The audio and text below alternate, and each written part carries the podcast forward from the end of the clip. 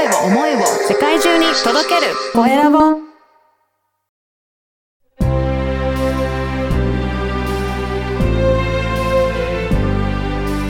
経営者の志。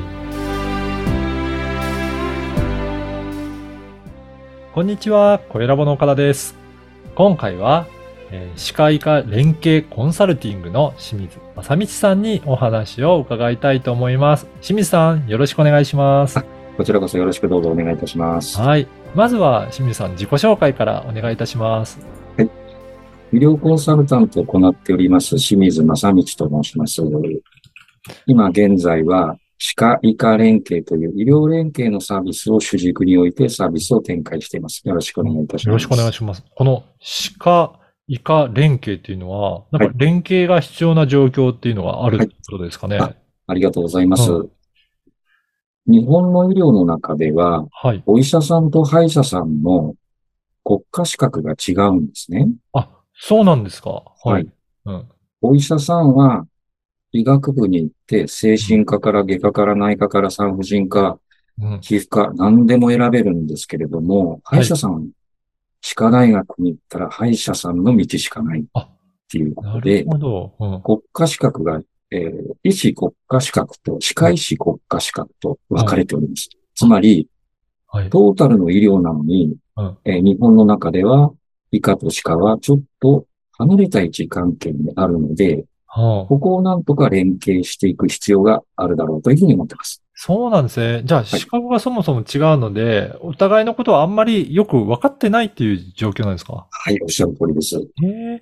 これ、何か連携が必要な場面っていうのが出てくるんですかね？はい、ありがとうございます。昔は歯医者さん、削って詰めて虫歯を治す。はい。これで完結していた時代があったんですけども、実は今、ご存知のように超高齢化社会で長生きできるようになった。そうすると、お年寄りがですね、病気を掛け持ちする時代になりまして、はい、その中で、歯周病菌、口の中の菌が、糖尿病であるとか、心疾患とか、誤嚥性肺炎とか、女性で言えば、低体児、有児出産とか、本当に大きな病気とですね、たくさん、関係してくるということが分かったので、はい、これはやはり歯科と医科がきちんとつながらないと医療費がどんどん高くなってしまうなっていう原因の一つになっているからです。あ、そうなんですね。あ、歯周病のその原因は結構いろんな他の病気にもそんなに影響してるものなんですね。そうなんです。でも先ほどのお話があったように、お医者さん、医師の人は、その歯医者さんのことを知らないので、そのあたりが、よく連携ができてないっていう現状なんですね。はい。これ、連携するのって結構難しいことなんですかね？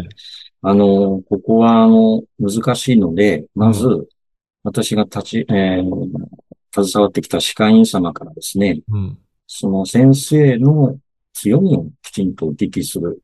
先生のこの歯科医院のそのゴールがどこにあるのか。思いも聞いて、その地域と連携できる医院さんや病院さんを、探していくってことになります。と言いますのも、歯科の中は口の中という狭い領域なんですけれども、とってもたくさんの臓器が密集されてるんですね。だから、不得意得意分野がたくさんあるんです。であれば、得意の分野をやはりもっと活かさないと、周りにきちんとお知らせができない。なので、地域に、もうすでに開業している、あるいはこれから開業する先生でもいいんですが、ご自身の強みを私がきっちり聞いて、どこの歯科医院がどこの、近くの診療所や病院と、どのかと繋がったらいいか。こういうようなことをサービスの一環として行っております。なるほど。そうやって連携すると、病気を、それぞれが、理解しながら治療にも活かしていけるということなんですね。その通りです。いや、これ本当に地域の人にとってもすごくいいことなんですね。そうなんです。なるほど。これじゃあ結構いろいろな地域も連携しながら、取り組んでいくっていうことですかね。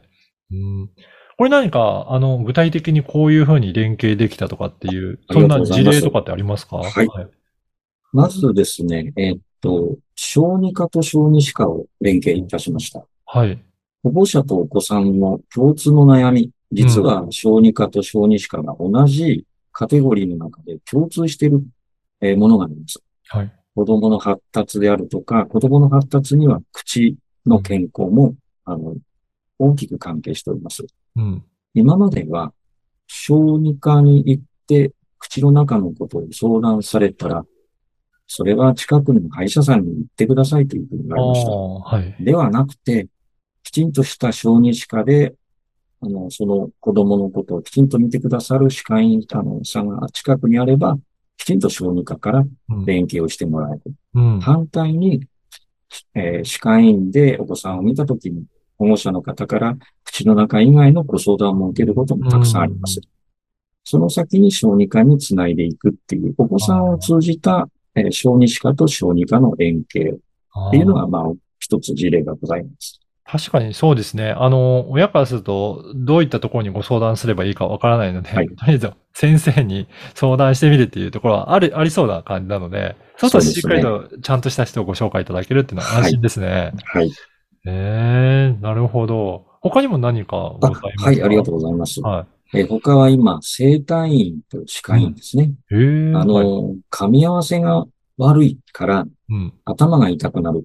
まあ、歯医者さんが片頭痛の相談を受けた時に、肩こりとか、噛み合わせが原因ですねっていうことで、噛み合わせを直したりするんですけれども、はい、治る場合もあれば治らない場合もあります。治らない場合どうするかっていうと、生体院の、出番なんですけれども、生体院の方、はい、先生はですね、噛み合わせの先の首の骨、背中、声帯の全身のバランスを見てくれますので、そこで口のトラブル、それから、骨の全体のバランス、これをやはり一緒に見ていく。うん、それから、もう一つ、脳神経外科の片頭痛外来とかですね。はい、実は噛み合わせで治るものも治らない。その先にきちんとした紹介できる脳神経外科があれば、またこれもすごく患者さんにとってはありがたいサービスとなります。そうなんですね。結構そういった噛み合わせといろんなところも、やっぱりあるんで、関係があるんですね。はい。はい、ありがとうございます。あと一つ、事例で言えば、糖尿病内科と歯科医院ですね。ああ、そこも。今、糖尿病って生活習慣病で、国民病とも言われて、予備軍で言うと2000万人だというふうに言われてますけれども、まずですね、口の中も乾くんですね。うん。で、歯医者さんに行って、やっぱり糖尿病ってやっぱり生活習慣病ですから、ちょっと太った方なんかがいらっしゃったりもします。はい。そういう方が口の中が乾くなんていうような問い合わせがあれば、もしかするとちょっと検査された方がいいかもしれませんねっていう内科の中でも糖尿病に特化した、そういう内科をご紹介できるということですね。それによって、お互いにきちんとですね、連携料ということで、保険診療の算定もできることになっていますので。そうなんですね。そうなんです。これを意外と知らない先生たちも多いので、これも合わせてきちんとご案内するようにしています。そんなような連携がいくつか3例ほどありましたね。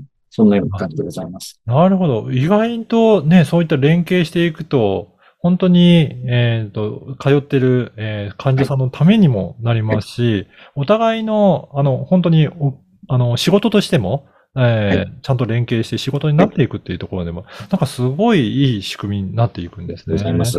この番組は経営者の志という番組ですので、ぜひ、清水さんの志についても教えていただけるでしょうか。ありがとうございます。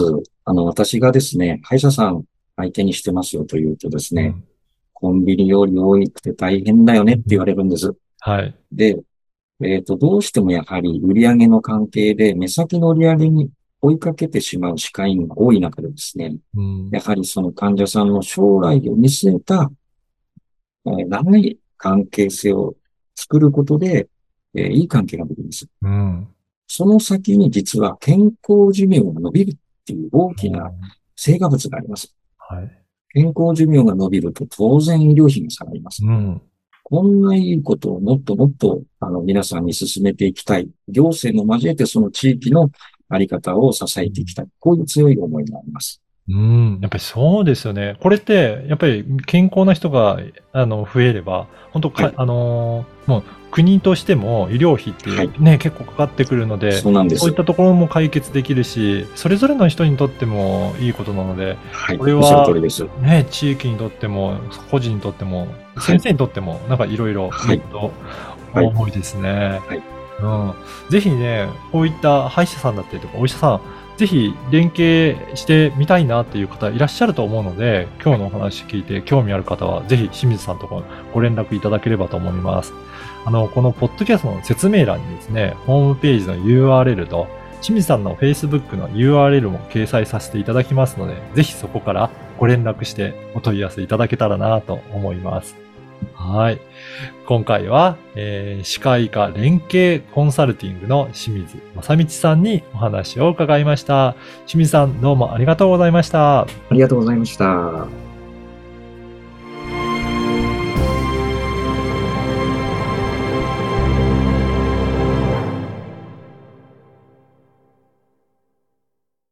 声を、思いを世界中に届ける、声ラボ。